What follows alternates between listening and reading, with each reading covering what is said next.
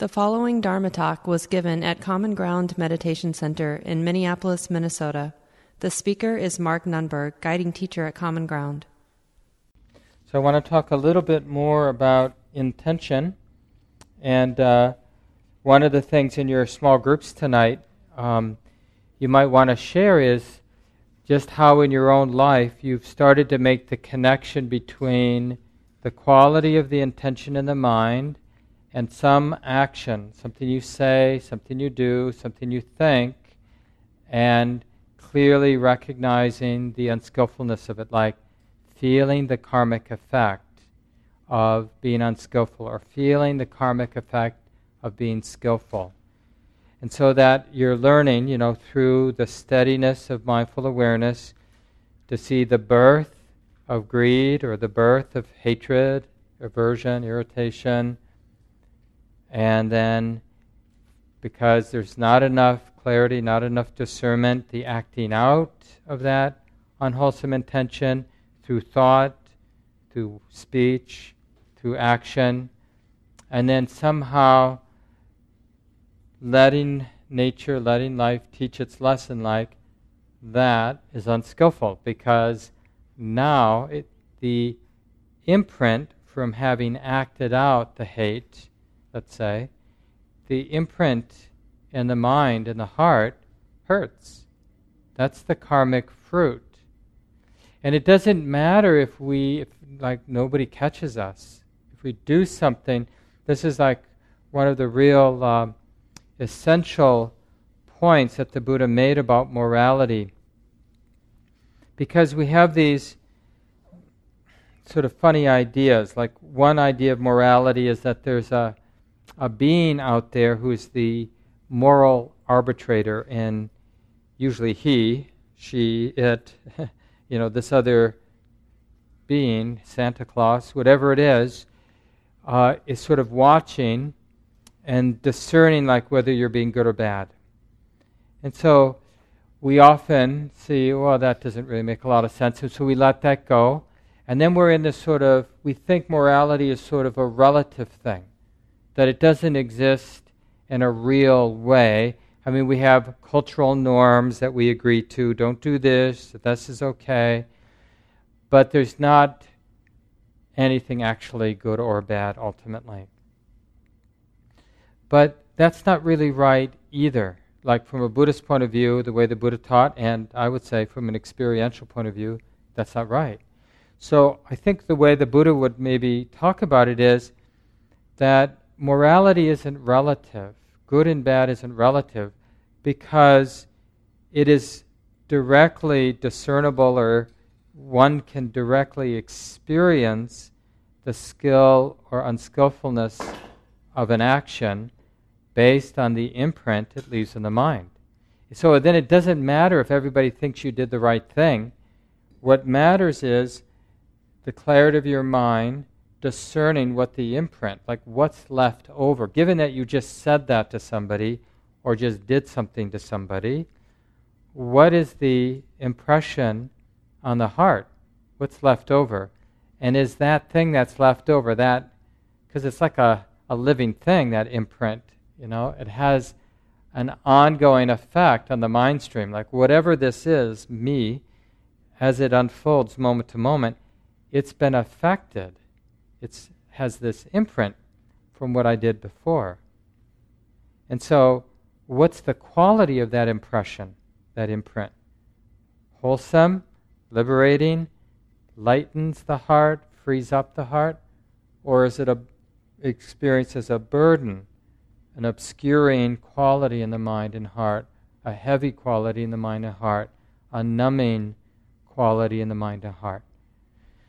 So, in a funny way, morality is not relative, but it's something that each of us have to figure out for ourselves. We can't really go to an, I mean, maybe a good friend can help us see and feel the sort of karmic results of our intentional actions, like whether something we've done was skillful or not. But they don't really know. They can just like help up point in the right direction. Well, what does it feel like? You know, what's left? having done that. And people often say, "Oh, no, I don't feel anything." But sometimes when a friend says that, you know that like they're trying hard, you know, to tell them. It's like part of them saying, "No, no, it feels fine. I'm okay with that."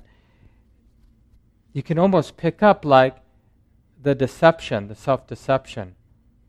So then, as a friend, you know, or even as an individual, if we suspect that's what we're doing, we can just uh, kind of rally the mind to be a little bit more honest. No, no, really. What what am I feeling? What's left over? What's going on?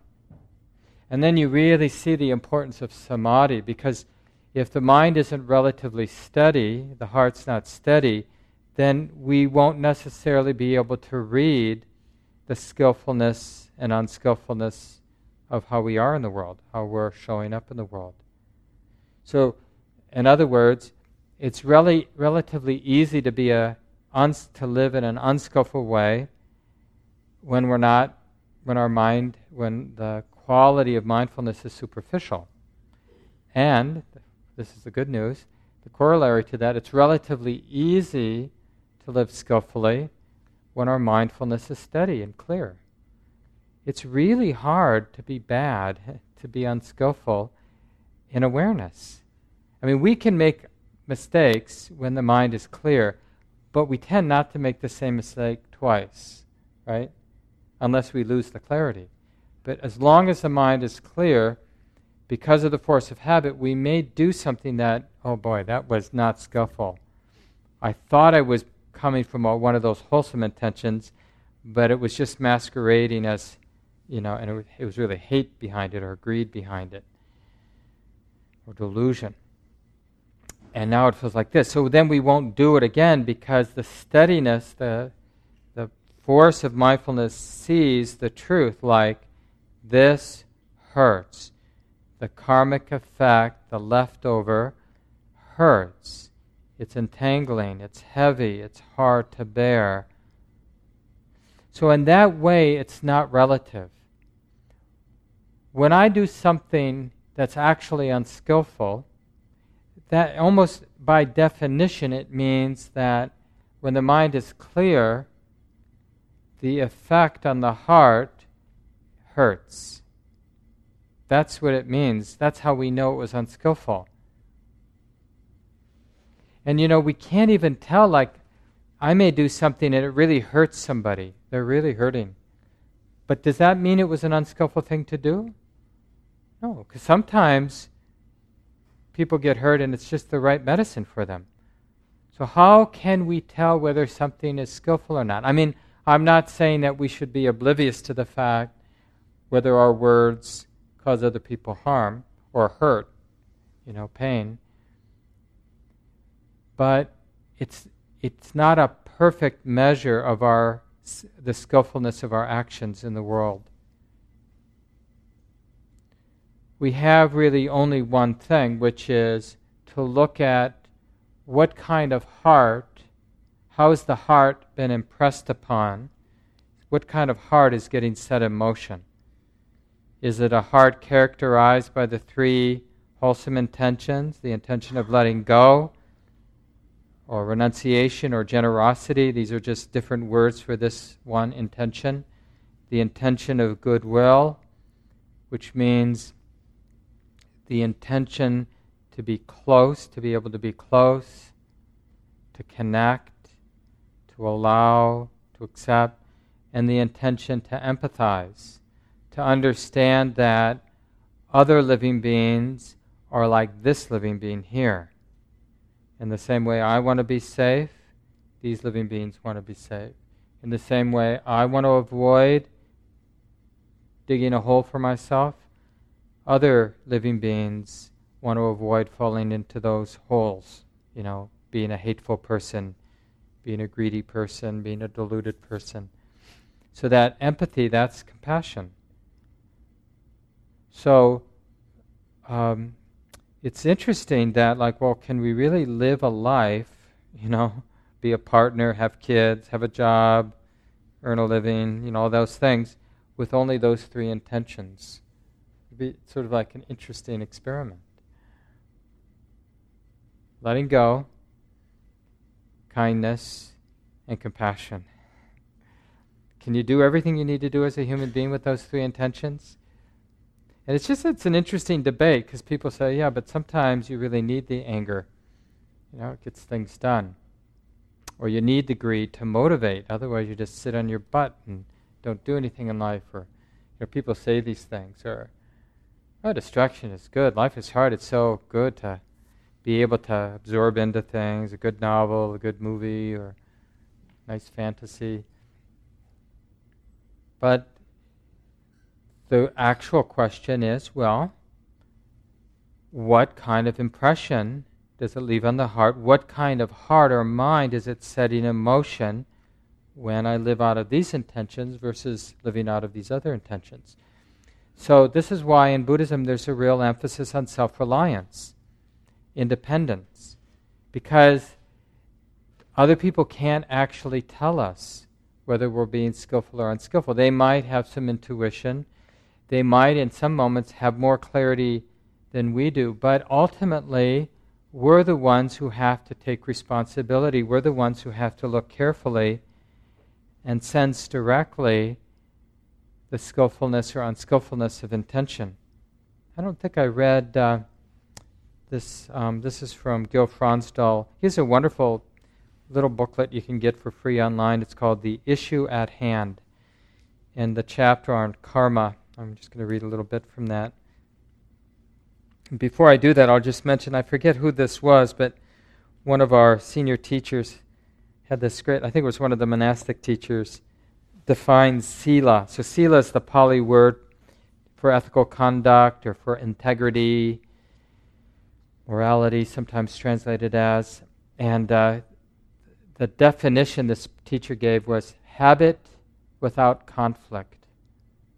Right? Because all life long we're going to be operating out of habit energy. And it's just a question of whether the habit energy we're operating out of involves conflict or not. So this is another provocative thing because it seems when when we're living in a world like at work or just in society generally where there are a lot of ignorant forces, it just seems to make a lot of sense that we should be in conflict with those forces. We have to oppose them because otherwise they're going to have their way and we're really going to go, you know, fall apart. The, the world is really going to fall apart. People will really suffer. So,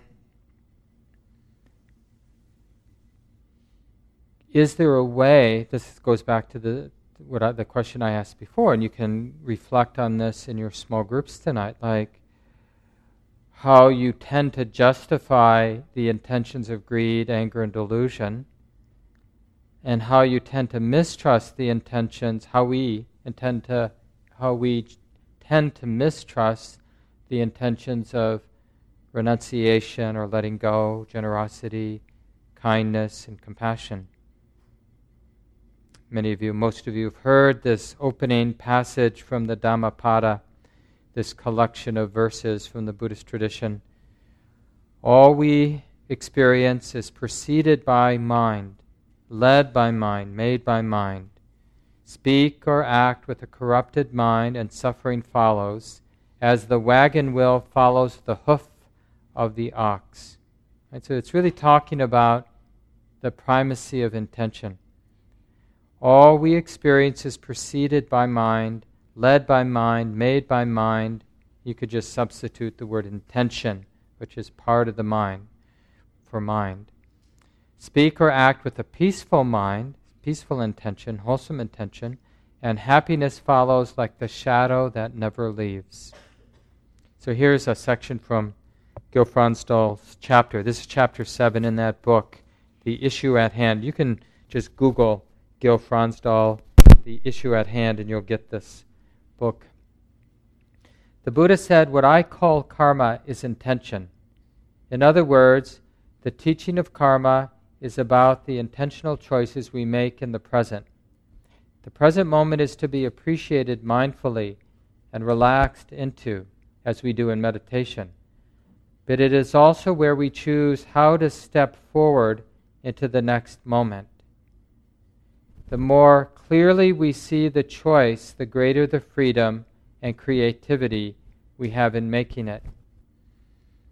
Now, I mentioned last week, I believe, that initially this responsibility, like first we relax, but we're really relaxing so that the choice that's there in every moment, let's just call it like to be skillful or to relate unskillfully in the moment.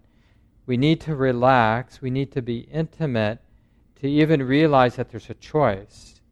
Like, I could either be relatively skillful or unskillful in this moment.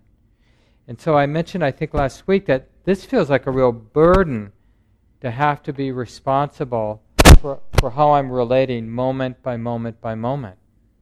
It's like, that's why when we first hear something about these teachings, it's very appealing because we think what they're saying is that we're just going to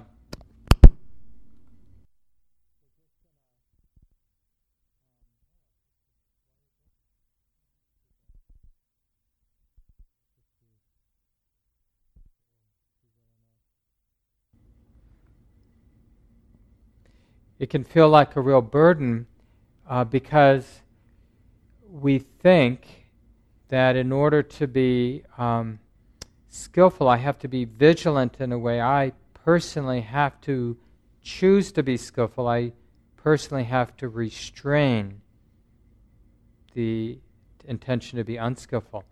But the more we observe, the more and, and do the practice, which is this hard practice of waking up to that moment of choice, skillful or unskillful. Like, you know how it is. It's like, oh yeah, I'm being with the breath, but I'm just going to kind of do my practice on autopilot. See, then we're choosing delusion instead of clarity. And there are karmic consequences to that, like we might fall asleep if we're just doing the mindfulness of breathing on autopilot. Or we might get into some little trance state and then that might become a habit, and then that's what we do every time we sit, and we never learn anything, and so our habit energies never get transformed. And that's not, you know, that's a pretty dangerous way to live a life, having the same habit energies we had when we were teenagers, or that we learned from the TV we watched when we were kids, or, you know, whatever. So, but initially it feels like a real burden, but eventually the insight deepens and the habit of recognizing that there's a choice and the habit of gravitating towards the choice that has a lighter, more liberated feel to it, and avoiding the choices that have a heavier, darker, in a sense of, you know, more obscured quality to it, avoiding that, that also is habit. That's also nature. So initially, we feel like the moral agent who's making a choice to be skillful and refraining from being unskillful. And it feels a little bit burdensome to be that human being.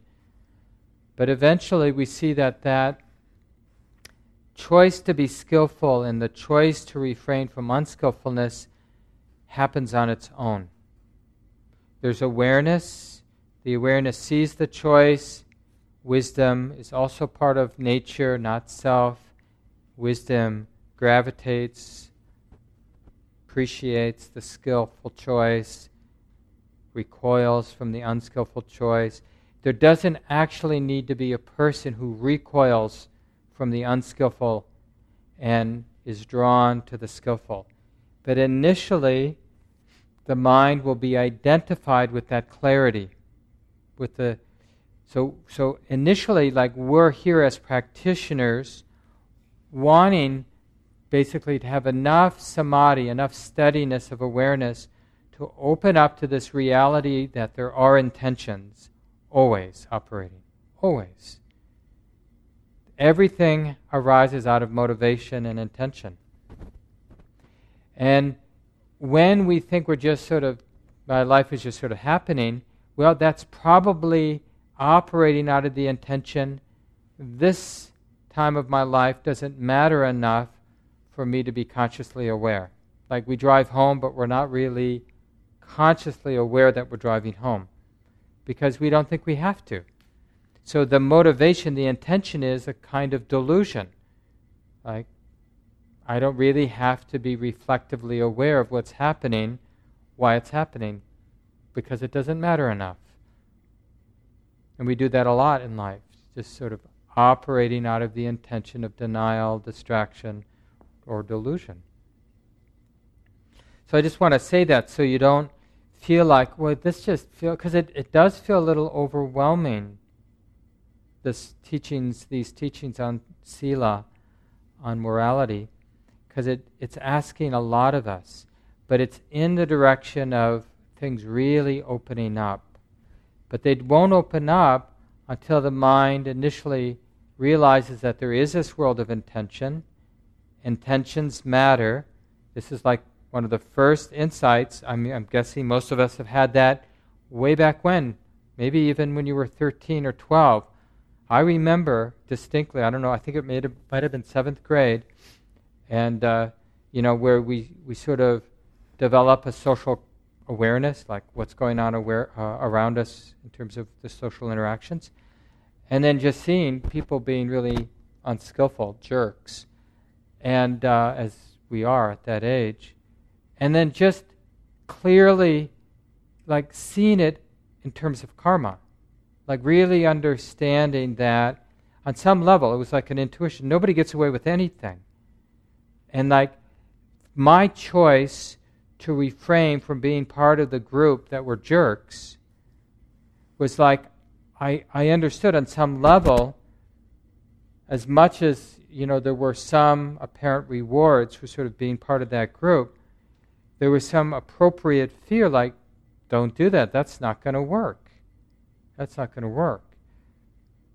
So, somewhere along the line, most of us, to some degree, wake up to this first insight that intentions matter. And then we're operating, in Buddhist terms, you're not even considered a human being, even if you have a human body, if you don't have, to some degree, this insight that intentions matter. That it matters.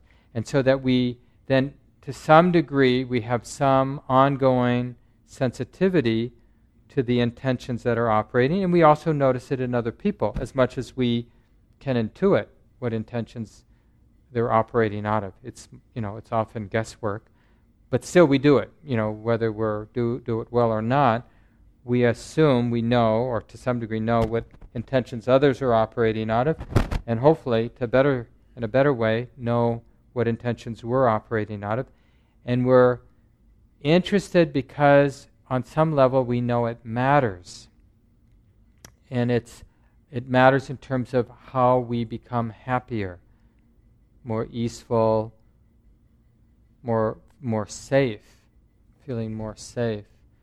And and even that sort of general sense of self-esteem, feeling good about who we are, all of that comes from paying attention to intentions and learning the difference between what makes us feel good about ourselves and what makes us feel bad about ourselves, badly about ourselves.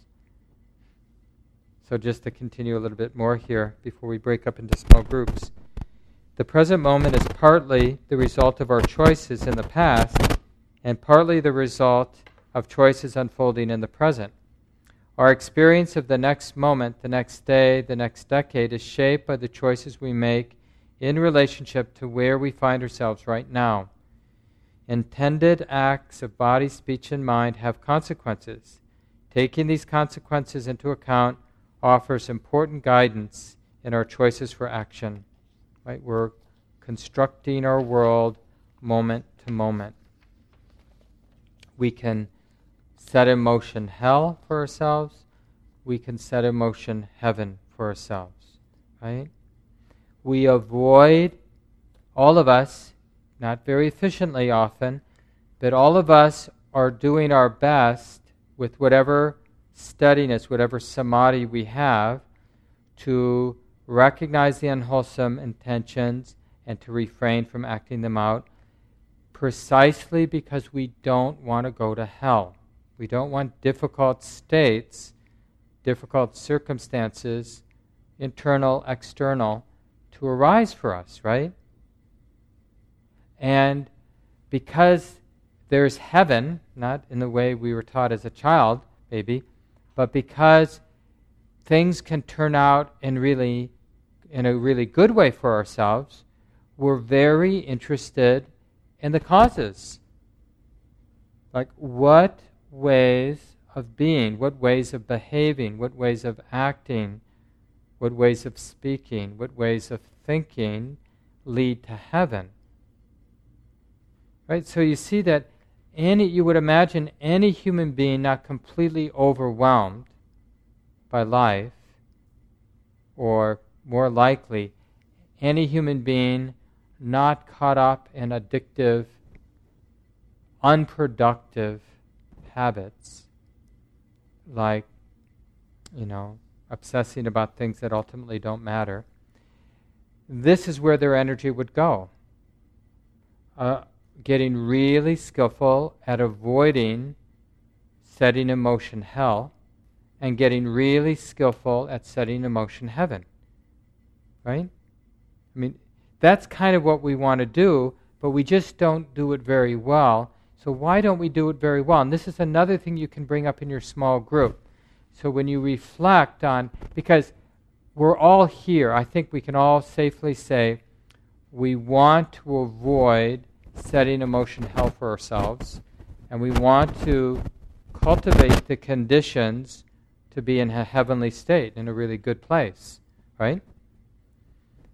So we can blame like other people or other conditions for why we end up more in hell and less in heaven.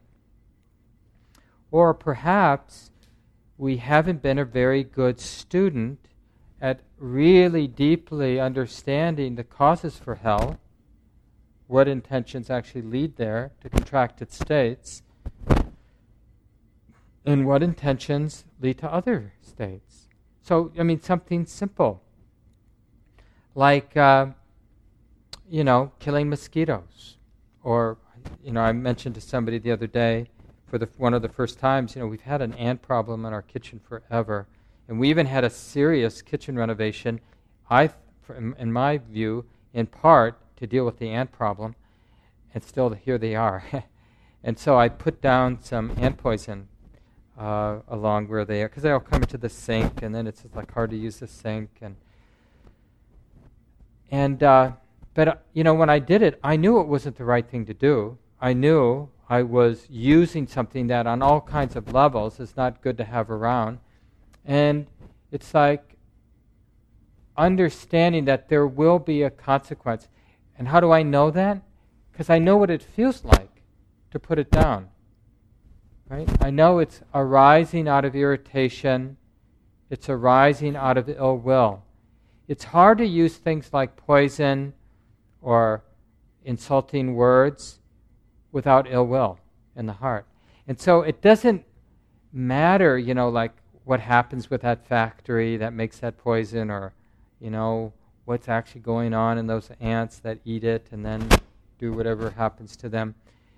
Because I can know directly what the feeling is in my heart. Right? That's the imprint. That's what we really. The rest is speculation. But this is real in terms of, like, oh yeah, it's just subtle and it's easy to ignore it. So, this is what we want to tune into. So, we're going to make mistakes. We're going to act out greed, anger, and delusion. So, let's let it be a teacher for us. And that's, again, what you can share in your small group. When you have seemingly acted out of greed, anger, or delusion, you know, report it in your small group. I said this, I did this, I thought this, and I noticed this living on in the heart this impression. I'm now the one, this heart, I'm living out of the heart that had that thought and acted on it. And it's like this, it feels like this. And then you can hate yourself for doing that, and then you're just digging the hole deeper, right? You like on an express train to hell. right? Or you can forgive yourself and you can modify it. So this is the last point I'll make and most of you know this teaching, but it's really powerful. I might even have said it last week. But it, karma is real, but it can be modified, right? So when the the heart that chose to put that ant poison down, right? The impression. Now that's that impression is expressing itself all the time. Sometimes it goes latent and then it rearises. Sometimes it's there for a while. The consequence or the sort of karma of that choice. But when it arises, when it does express itself, it, it, it could express itself when there's a lot of wisdom, which would mean that there would be pain arising because of that action, perhaps. And maybe meeting that pain would be a lot of compassion and forgiveness. It's not easy being a human being. And a lot of the poignancy of understanding that we're constantly stepping on each other's toes, or even worse. You know, we're constantly eating each other and crushing each other and violating each other and harming each other, even though, at least on some level, we don't want to live that way. Here we are again, doing that. Pretty much every time we buy a shirt or buy some food, even you know, locally grown green vegetables, creatures are probably being harmed in one way or another.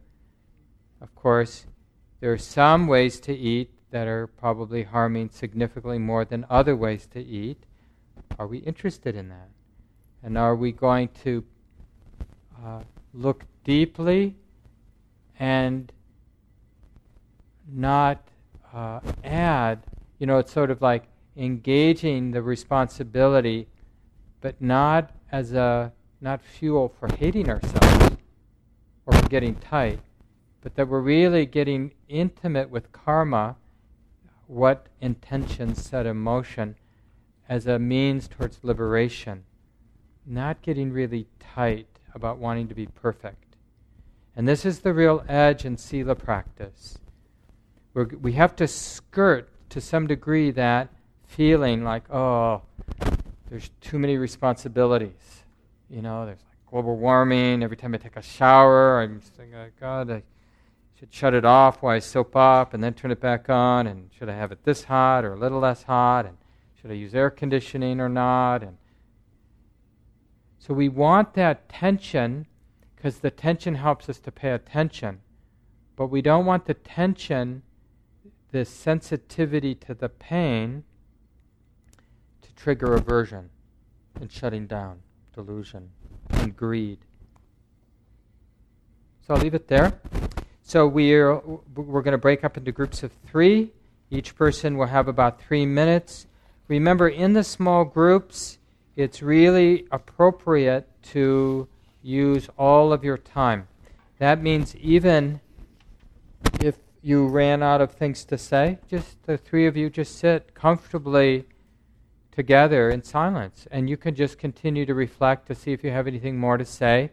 You might even sit in silence for 30 seconds, and then you might have a little bit more to say, or your time might run out. So, the two people who are listening really give permission, relax with the silence when the person runs out of something to say. So, everybody gets three minutes.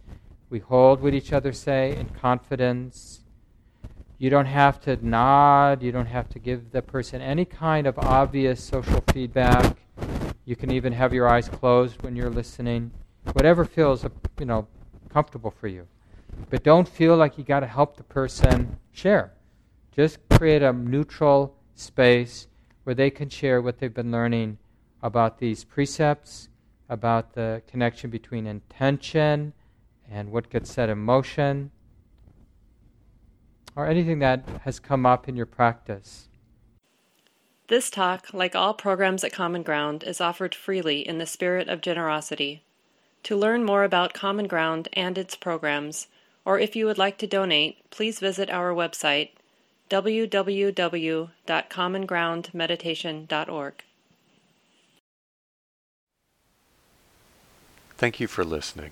To learn how you can support the teachers and Dharma Seed, please visit dharmaseed.org slash donate.